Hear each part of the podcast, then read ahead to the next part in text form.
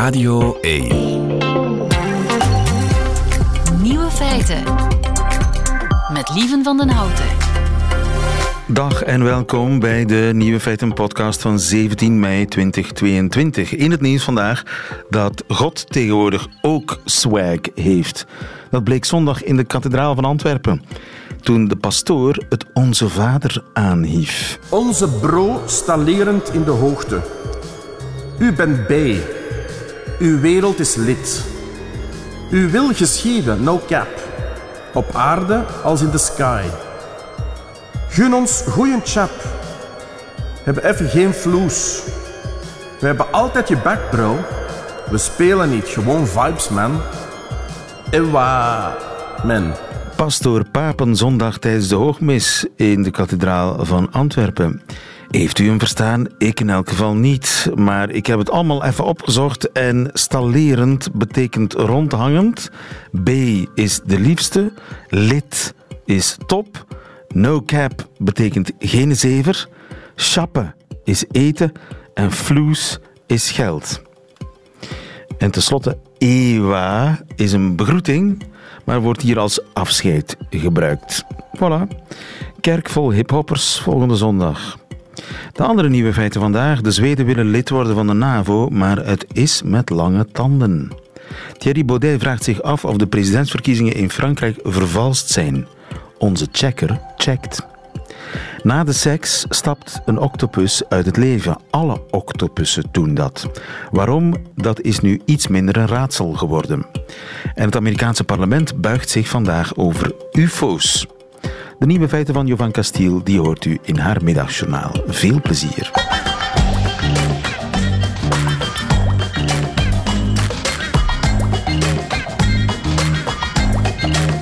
Nieuwe feiten.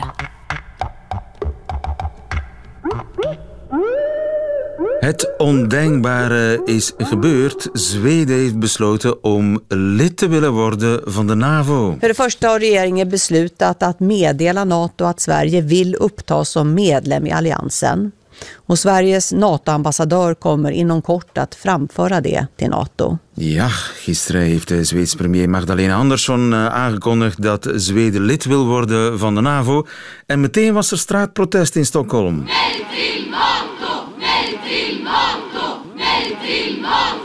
Het ligt nog altijd eh, heel gevoelig, kennelijk. Eh, Jeroen Visser, goedemiddag. Goedemiddag. Onze man eh, in Zweden.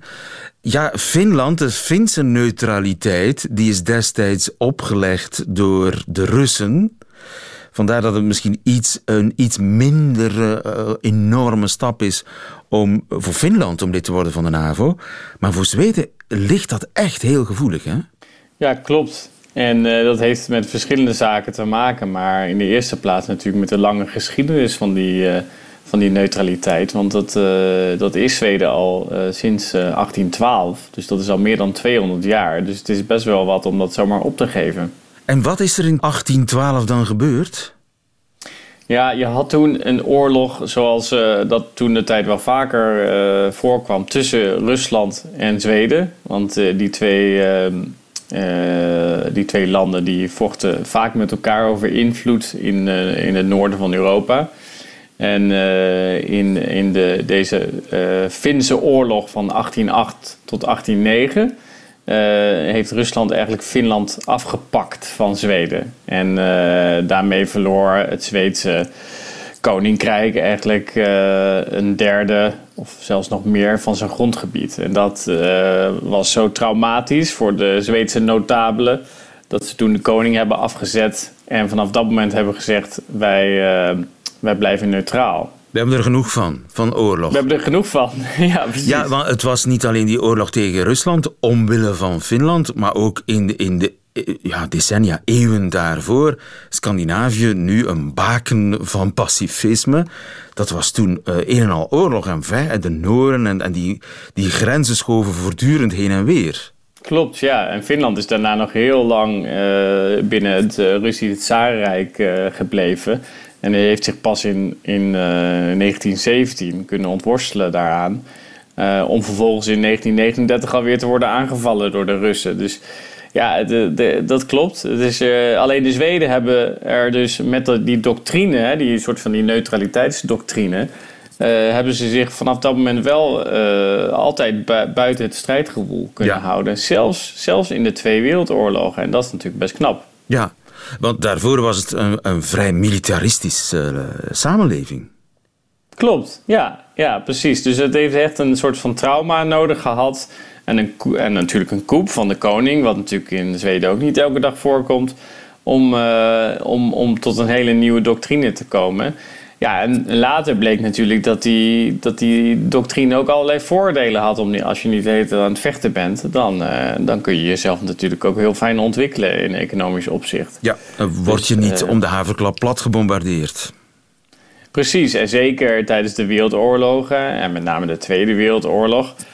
Uh, ja, is het natuurlijk heel goed geweest voor Zweden dat zij zich afzijdig hebben kunnen houden door, ja, door die neutraliteitspositie. Ook al zeggen critici natuurlijk van ja, ze hebben de, de naties wel geholpen uh, door, met hun industrie. Want ja, door, als je neutraal blijft, betekent niet dat je ook de handel stopt natuurlijk met de vechtende partijen. Dus, ja, uh, ja. Dat is ook een beetje een trauma in Zweden, hè? dat ze zich eigenlijk collaborerend hebben opgesteld in de Hitlertijd. Ja, precies. En, uh, ja, dat is, en in Finland zie je dat trouwens ook. Want omdat Finland vocht natuurlijk tegen de Russen en koos daarom tijdens de Tweede Wereldoorlog uh, eigenlijk partij voor de nazi's. Maar dat deden ze natuurlijk om pragmatische redenen, omdat de nazi's ook tegen de Russen streden in, de, in, de, in, het, latere, in het latere verloop van de Tweede Wereldoorlog. Dus ja, uh, ook daar heb je dat verleden dat, dat verbonden is met Nazi-Duitsland. Maar ja, daar voelen ze zich toch wel iets uh, minder schuldig over. Ja. Nu, de Zweden zijn altijd al 200 jaar uh, neutraal en vredelievend. En zijn daar zeer ja, pragmatisch in. Het levert hen ook van alles op. Zijn ze eigenlijk tot nu toe nooit bang geweest? Zonder nou, NAVO-steun? Ja, dat is een goede vraag. Maar de, de nog een betere vraag is of, of Zweden ook echt altijd neutraal is gebleven. En dat is natuurlijk. Uh, uh, dat, dat, dat is de vraag. Dat, sterker nog, dat is niet zo. Want uh, Zweden is natuurlijk geen neutraal land meer. Al, al een tijdje niet meer. Zweden zit in de EU. ja, ziet zichzelf en andere landen zien Zweden ook als deel van het Westen. En uh, ook tijdens de Koude Oorlog uh, koos Zweden natuurlijk uh, duidelijk partij voor het Westen. Dus zelf zeggen de Zweden ook al lang niet meer dat ze neutraal zijn. Alleen zeggen ze dat ze alliantievrij zijn. Dus ze, zei, ze waren tot, tot, tot nu toe altijd vrij van elke militaire alliantie. En daar waren ze ook best wel trots op omdat het betekent dat je in ieder geval militair gezien nog helemaal zelfstandig bent. En, en, uh, ja. daar kwam ook nog eens, en er kwam nog eens bij dat er natuurlijk een hele sterke traditie is in Zweden. Met uh, vredes, ja, vredesbeleid, vredespolitiek en anti-kernwapens. Uh, dat kennen we van de jaren 60. Toen de premier Olaf Palme hier aan de macht was. En ja, die was bijvoorbeeld heel kritisch ten opzichte van de Amerikaanse oorlog in Vietnam. Vandaar ook die protesten op straat. Precies, ja. En, en daardoor duurde het ook een. Er was, er was ook een, een best wel fel debat de afgelopen weken. En dat debat vond vooral plaats in de Sociaal-Democratische Partij, die eigenlijk al heel lang aan de macht is. En uh, dat is ook de partij van uh, Olaf Palme. En uh, nu van premier Magdalena Andersson. En het werd duidelijk dat er eigenlijk het lidmaatschap van de NAVO eraan moest komen. Finland had al besloten dat het lid wilde worden van de NAVO. En Zweden ja, had toch het idee dat het niet achter kon blijven. Alleen ja, er is gewoon een heel groot deel die Sociaal-Democratische Partij. Die is opgegroeid met dat gedachtegoed van Olaf Palme en anti-kernwapens, uh, anti-Vietnamoorlog. En eigenlijk ook een stiekem soort van anti-Amerikanisme. Ja, dus het is best wel lastig en nog steeds eigenlijk om dat deel van de partij te overtuigen dat nu ineens um, uh, in uh, Zweden moeten opgaan in de NAVO. Wat toch een verbond is, militair verbond. Dat wordt geleid door de Verenigde Staten. Um, ja, en dat toch ook een, een, een, kernmacht is, als het ware. Ja. het, het, zegt iets over de impact van uh, de oorlog in Oekraïne op de Zweedse geesten. Ze zijn nu echt bang. Nou ja, precies. En uh, alleen in Finland zie je dat met dat verleden van opgelegde neutraliteit door de Russen en die Russische invloed tijdens de Koude Oorlog, hè, die Finlandisering, uh, zie je dat er daar echt een heel sterke draai, een hele snelle draai ook is gemaakt omdat ze dat verleden hebben. En ik geloof dat uit peilingen nu blijkt dat 76% van de Finnen bij de NAVO wil. In Zweden is dat enthousiasme toch veel groter. Uh, of uh, kleiner. Dus daar is iets minder dan de helft, 48%, is voor aansluiting bij de NAVO. Dus dat enthousiasme is, is, is, is kleiner. En dat komt ja, door dat verleden. Alleen uh, omdat Finland nu voorop gaat, hebben de Zweden het idee dat ze moeten volgen. Maar ze doen dat wel een beetje tegen hun wil. Of ze doen het in ieder geval niet met heel veel enthousiasme. Dankjewel in Zweden voor ons Jeroen Visser. Goedemiddag. Intussen heeft de Nederlandse politicus Thierry Baudet eh, de zaak wat opgepookt door zondag een filmpje online te plaatsen, een videootje, waaruit zou moeten blijken dat de Franse presidentsverkiezingen dat die vervalst zijn.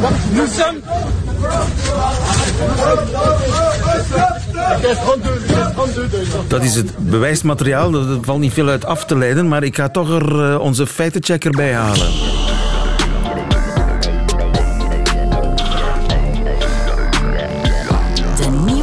Feitenchecker.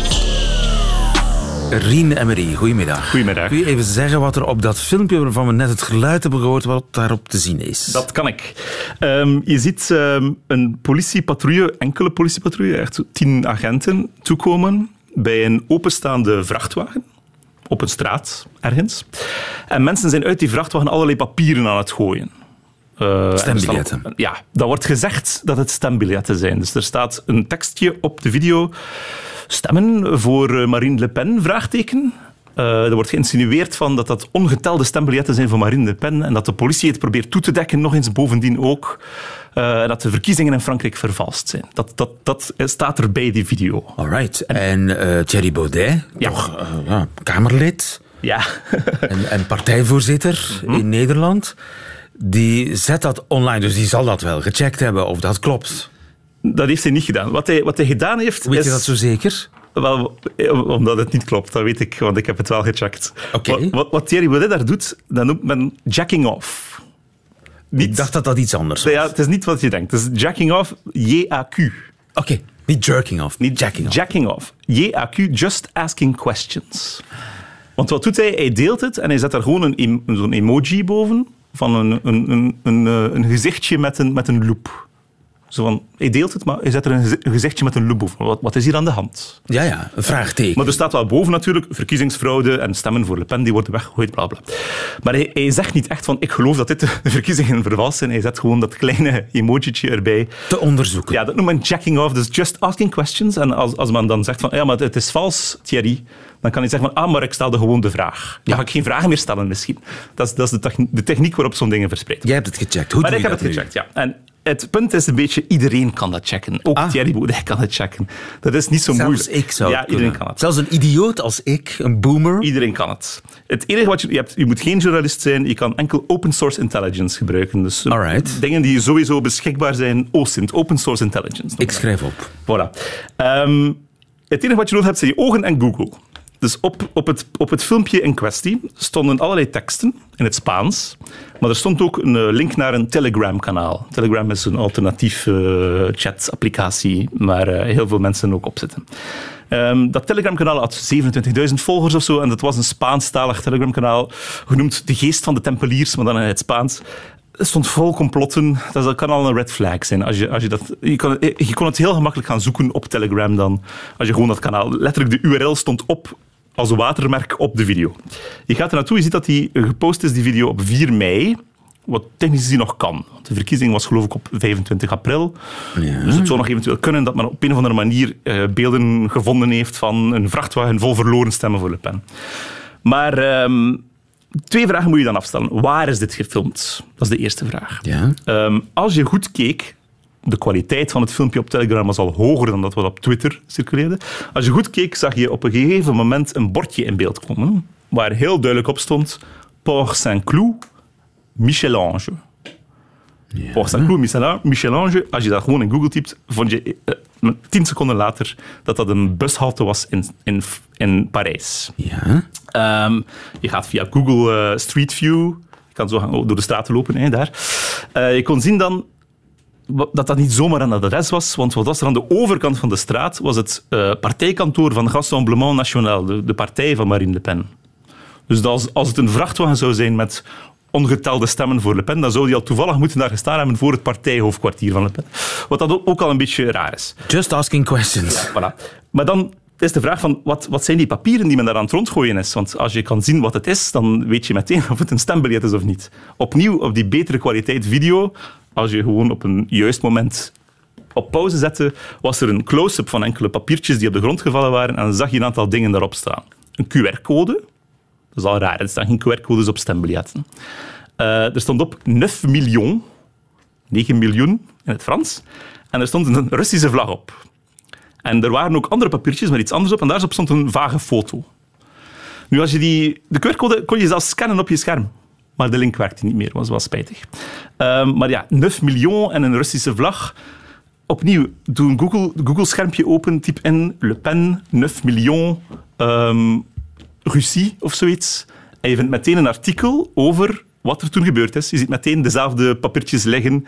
Ehm, en je ziet ook dat, ehm, nog in een nog betere kwaliteit, vind je een artikel op een lokale Franse zender, dat het een, een betoging was, een demonstratie voor het hoofdkwartier van de partij van Le Pen, waar eh, demonstranten waren komen valse eh, bankbiljetten, dus geen stembiljetten, maar valse bankbiljetten eh, gaan gooien, omdat 9 miljoen, 9 miljoen, is ooit een lening die Le Pen is, die Le Pen is aangegaan juist, bij een bank die gelieerd was aan het Kremlin, et cetera. Dus het was gewoon een, een, een protestactie daar. Was geen Het was een protestactie tegen Le Pen. Ja, tegen Le Pen, klopt.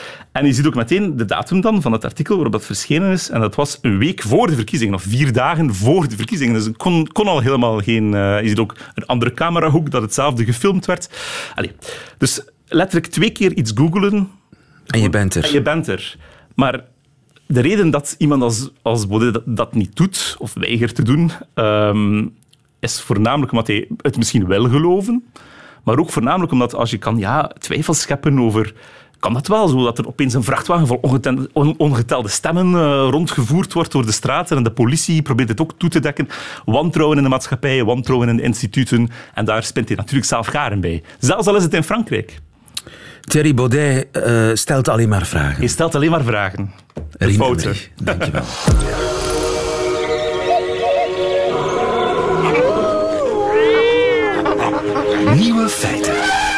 De Romeinen die wisten het ook al. Omne animal post coitum triste. Na de is elk dier triestig, maar de octopus die drijft het wel heel ver.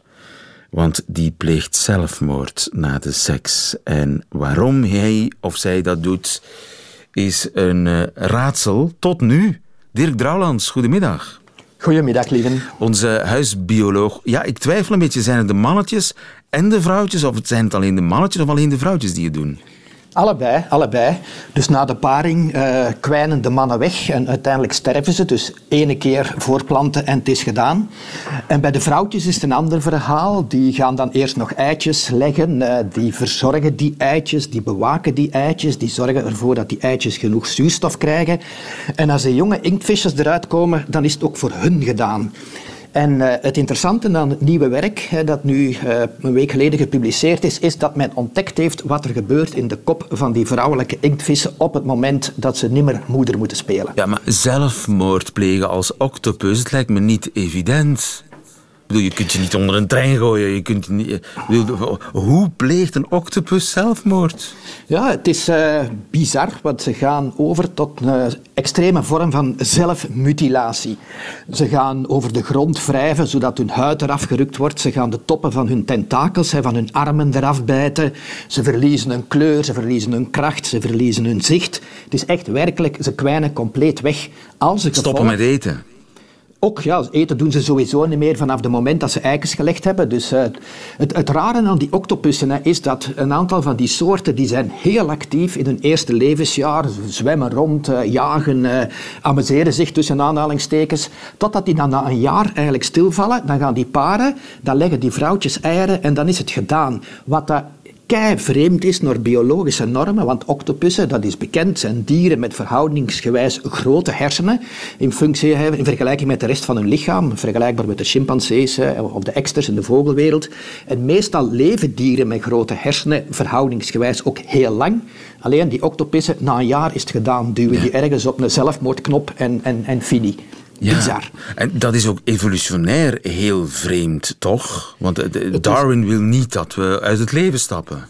Het is bijna onverklaarbaar wat, dat er, eh, wat dat ze doen. Het, eh, en de, de uitleg dat eraan gegeven wordt door de biologen die ermee bezig zijn, is ook een beetje, ja, er zijn er die zeggen dat dat misschien een manier is om cannibalisme te vermijden, want ene keer dat de jonge inktvisjes uitgekomen zijn, weten die ouders niet meer wie dat hun jongen zijn en kunnen ze misschien hun eigen jongen opeten. Dus als ze er dan niet meer zijn, kunnen ze dat cannibalisme vermijden. Misschien is het gewoon een kwestie van plaatsmaken voor de jeugd. Op een, maar het is in ieder geval biologisch gesproken een compleet uh, absurd uh, gegeven. Ja, en dat raadsel is nog niet opgelost, maar wel het raadsel hoe die zelfmoordknop werkt.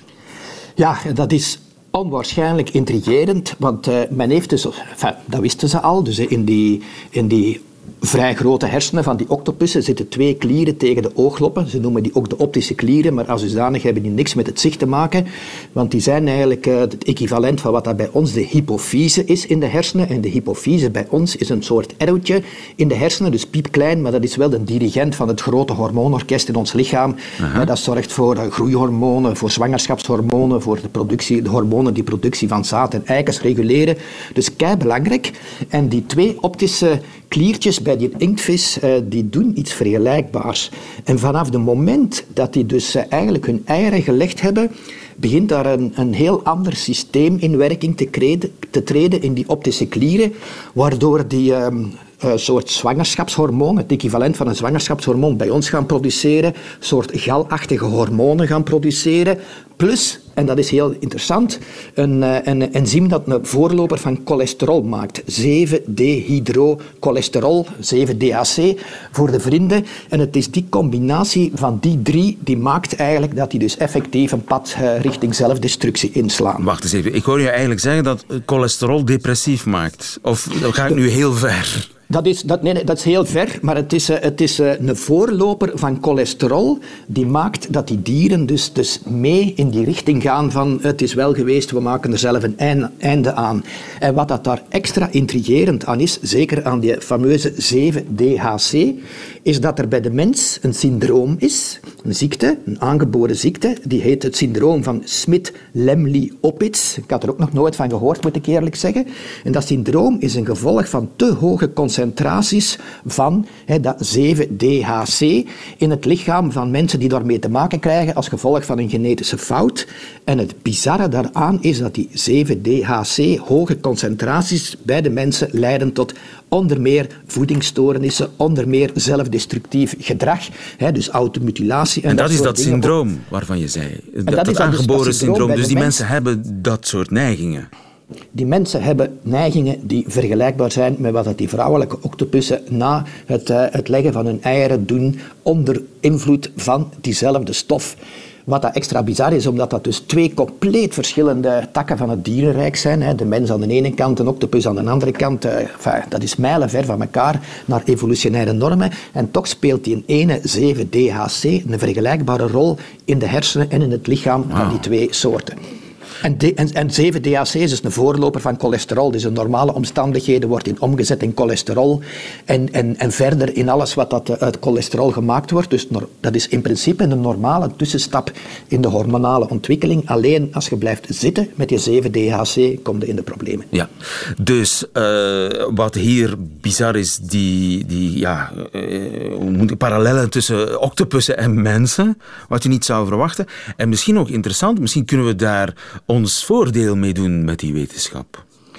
Maar het is altijd nuttig van te kijken naar systemen in andere dieren dan de mens, om te zien of we daar eventueel iets uh, uit kunnen leren. Al was het maar om een oplossing te vinden voor dat fameuze syndroom van Smith-Lemli-Opitz. Wie weet Ze gaan nu ook, en dat is mooie wetenschap dan, ze hebben nu een uh, paar octopussoorten gevonden die verwant zijn aan, uh, aan de fameuze tweevlek octopus, waar ze nu specifiek dit onderzoek naar gedaan hebben, maar die niet sterven na het leggen van hun eieren. En nu gaan ze kijken wat dat daar in die hersenen, en, en meer specifiek in de optische klieren, in de hersenen van die dieren, anders loopt, waardoor dat de ene soort wel en de andere soort niet het pad richting uh, zelfvernietiging opgaat. Wat dat ook weer veel kan leren over hoe dat die hormoonsysteem ontstaan en werken en in de ene diersoort het, een, een die, evolutionaire pad inslaan en in de andere diersoort iets anders doen. Allemaal zeer interessant. Zeer interessant en gelukkig hou jij ons daarvan op de hoogte. Dirk Drouwlands, dankjewel. Goedemiddag. Goedemiddag, lieven. Radio 1. Nieuwe feiten. Uh, ik moet naar Amerika, naar Michiel Vos. Goede, goedemorgen, Michiel. Lieven, goedemorgen. Ons Hallo. man in uh, New York nog steeds. Uh, goedemorgen zeggen tegen jou, want het is natuurlijk nog heel vroeg in Amerika. En een beetje bizarre dag, want het Amerikaanse parlement die houdt vandaag een hoorzitting over ufo's. Michiel, ufo's. Dat was toch iets voor wappies met te veel tijd?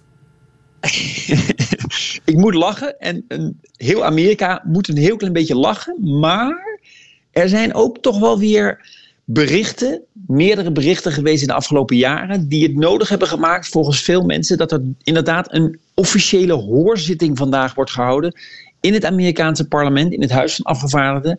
Inderdaad, over wat we in Amerika tegenwoordig niet meer zozeer UFO's noemen, maar unidentified aerial phenomena. Wat is het verschil tussen een UAP en een UFO? Ja, dat, het verschil is eigenlijk dat deze hoorzitting wil aantonen, luister, die UFO's, daar worden we altijd een beetje melig van, daar gaan we grappen over maken. Dit, unidentified aerial phenomena, is een grotere categorie. Daar vallen allerlei ongeïdentificeerde, ja, inderdaad, luchtverschijnselen onder. Dat kunnen zijn uh, verschijnselen die natuurlijk zijn. Dat kunnen zijn ook verschijnselen die misschien kunnen afkomen van onze vijanden. Chinese of Russische, laten we zeggen, luchtmacht. Uh, objecten die we niet kennen, komen voortkomend uit militaire programma's die we gewoon simpelweg niet kennen. Maar er zit ook een categorie in waar we naar kijken, waar we de verklaring niet voor hebben. En dat is natuurlijk waar de meeste aandacht naartoe gaat. Dat zijn wat we vroeger dus in Amerika noemden UFO's, wat we dus nu noemen UAP's. UAP's. Ja. En dat Juist. is iets voor hele serieuze mensen, want vandaag hoorzitting in het uh, parlement. Hoe is het zover kunnen komen? Ik bedoel maar, wie moet vragen van wie beantwoorden? Nou, er komen twee keurige uh, mensen uit het militair establishment, zeg maar, die komen vragen beantwoorden van keurige uh, parlementsleden. Er wordt gezegd dat dit een van de weinige onderwerpen is waar we het nog over eens zijn. Waar Democraten en Republikeinen wellicht nog een uur lang geen ruzie kunnen hebben. Dat is namelijk de studie van deze UAP's. En daar komen uh, echt serieuze mensen uh, vragen beantwoorden uit de militaire kant van de Amerikaanse regering. Die in de afgelopen jaren rapporten hebben verzameld, sightings hebben verzameld van met name uh, militaire piloten, die toch echt wel aantonen dat er iets is wat dan in het buurt van bijvoorbeeld een F-18 Hornet vliegt, met een snelheid die niet te verklaren is.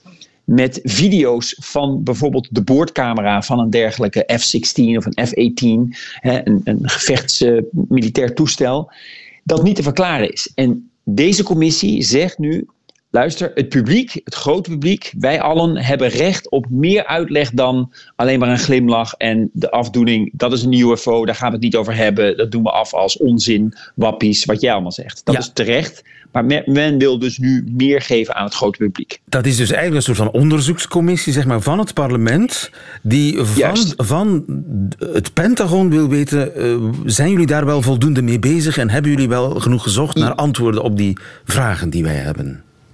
Klopt, eigenlijk is dat het, inderdaad. Er zijn rapporten geweest, er is een, zelfs een geheim programma geweest dat een paar jaar heeft gedraaid, wat zeg maar viel onder een Pentagon-programma waarin ze kijken naar, laten we zeggen, de vijand. Hoe ver is de vijand, meestal China, meestal Rusland, hoe ver zijn die met het ontwikkelen, van allerlei gevechtssystemen die wij simpelweg nog niet kennen? Nou, in die hoek zitten ze ook te zoeken naar fenomenen die we gewoon simpelweg niet kunnen verklaren, die niet natuurlijk zijn. Nou, en dan kom je dus al snel op de UFO's. Maar dit keer willen ze het wat serieuzer aanpakken en daar niet te lacherig over doen. Dus hebben ze inderdaad mensen van het Pentagon gevraagd om eens nu eens uit te leggen in een publieke hoorzitting en vervolgens in een besloten zitting uit te leggen wat kunnen we nou eigenlijk verklaren van al die fenomenen? Welke zijn te verklaren, welke zijn niet te verklaren? Er is een rapport geweest vorig jaar waarin 144 incidenten werd aangehaald, waarvan er één kon worden verklaard. De andere 143 konden niet worden verklaard. Nou, een deel van deze hoorzitting zal zeker gaan over dat rapport.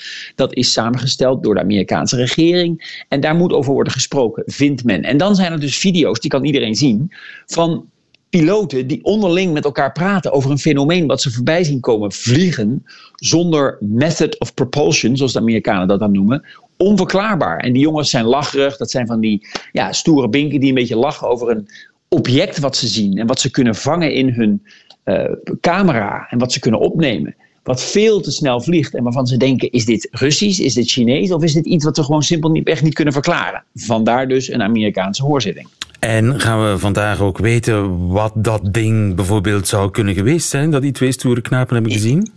Ja, die stoere knapen, dat, dat, daar gaan we niet van uit. Meestal blijft het dan bij onverklaarbaar of we moeten meer onderzoek hebben.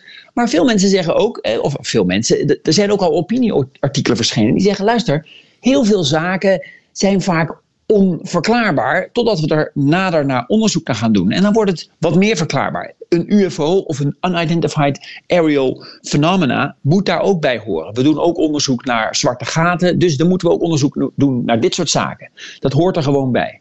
Ja, en is er op dit moment iets uh, in de Amerikaanse bevolking? Uh, is er een soort van uh, frenzy daarover? Zijn mensen daarmee bezig? Nou, een frenzy is wat veel, maar het is inderdaad een van de weinige lichtpuntjes. We worden niet heel vrolijk van Washington deze dagen. Maar dit zou iets moois zijn waarin inderdaad Democraten en Republikeinen het over eens kunnen zijn. Amerikanen zijn altijd wel geïnteresseerd in dit soort zaken. Als de New York Times of een andere serieuze krant over iets publiceert, dan is dat altijd meteen uh, most read. dat wordt meteen top 1. Uh, dat, en dat is toch een, een fenomeen, ook dat is weer een fenomeen, dat Amerikanen graag het hebben over unidentified phenomena. Dat vinden we een mooi onderwerp. En het meestal natuurlijk, dat is altijd opvallend, gebeurt het boven Arizona of boven New Mexico. Dus dan kun je je afvragen waarom gebeurt dat nooit boven Frankrijk of België. Dus die UFO's, die, die, hebben een voorkeur voor Arizona. Ja, of Amerikanen willen dat graag zien. Maar inderdaad, dat is altijd een beetje flauw. Waarom gebeurt dat nooit boven Antwerpen? Uh, Dat weet ik ook niet.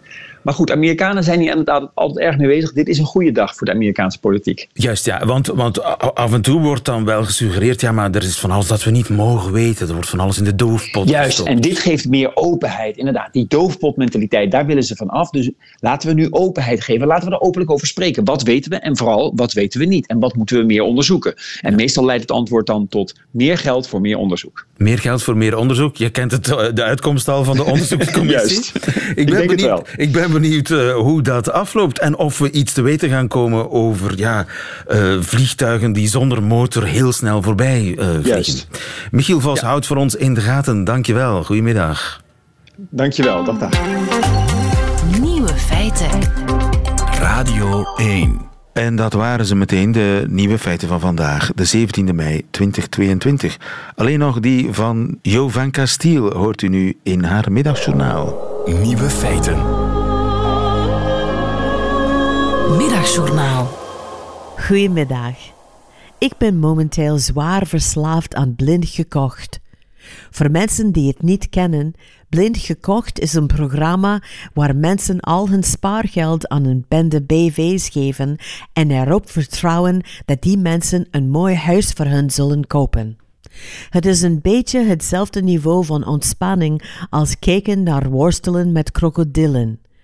Het is onderhoudend, maar met een groot liever jullie dan ik gevoel. Blind gekocht heeft een vast formaat. Eerst kiezen ze voor iemand een huis dat totaal verkeerd lijkt te zijn. Daarna maken ze er een droomhuis van. En wij, als kijkers, genieten van de freakout in het midden. Jannie, ik heb gezegd dat ik ergens landelijk wilde wonen en jullie hebben al mijn geld gebruikt voor een huis in het midden van een rotonde. Nu ben ik aan het wachten op iets dat blind gekocht en blind getrouwd combineert. Je geeft al je geld en de laatste stukken van jouw zelfvertrouwen aan een bende BV's en je krijgt een huis en een man. En net zoals bij blind gekocht, is het een ramp als je alles voor de eerste keer ziet. Is dit nu mijn leven, Janni? Het is lelijk en oud en het ruikt naar bier en kattenpipi. Oei, maar we kunnen het toch nog wat opknappen en verven. Verven? Ik heb het over de maan die jullie mij hebben gegeven. Maar dan komt het einde van het programma en zien we dat het huis een droomhuis is geworden en een knappe, lekker ruikende man zit op de sofa en nodigt je uit om samen met hem naar Downton Abbey te kijken, terwijl hij jou het bakje van de televisie geeft. En met tranen in je ogen kijk je naar je nieuwe leven en zegt: Wauw, dit was alleen maar mogelijk met de hulp van Janni en zijn team van competente BV's. Tot morgen.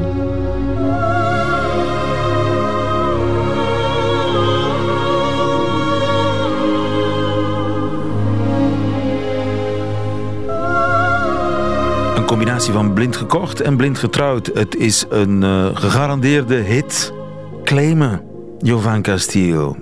Einde van deze podcast. Hoort u liever de volledige nieuwe feiten met de muziek erbij?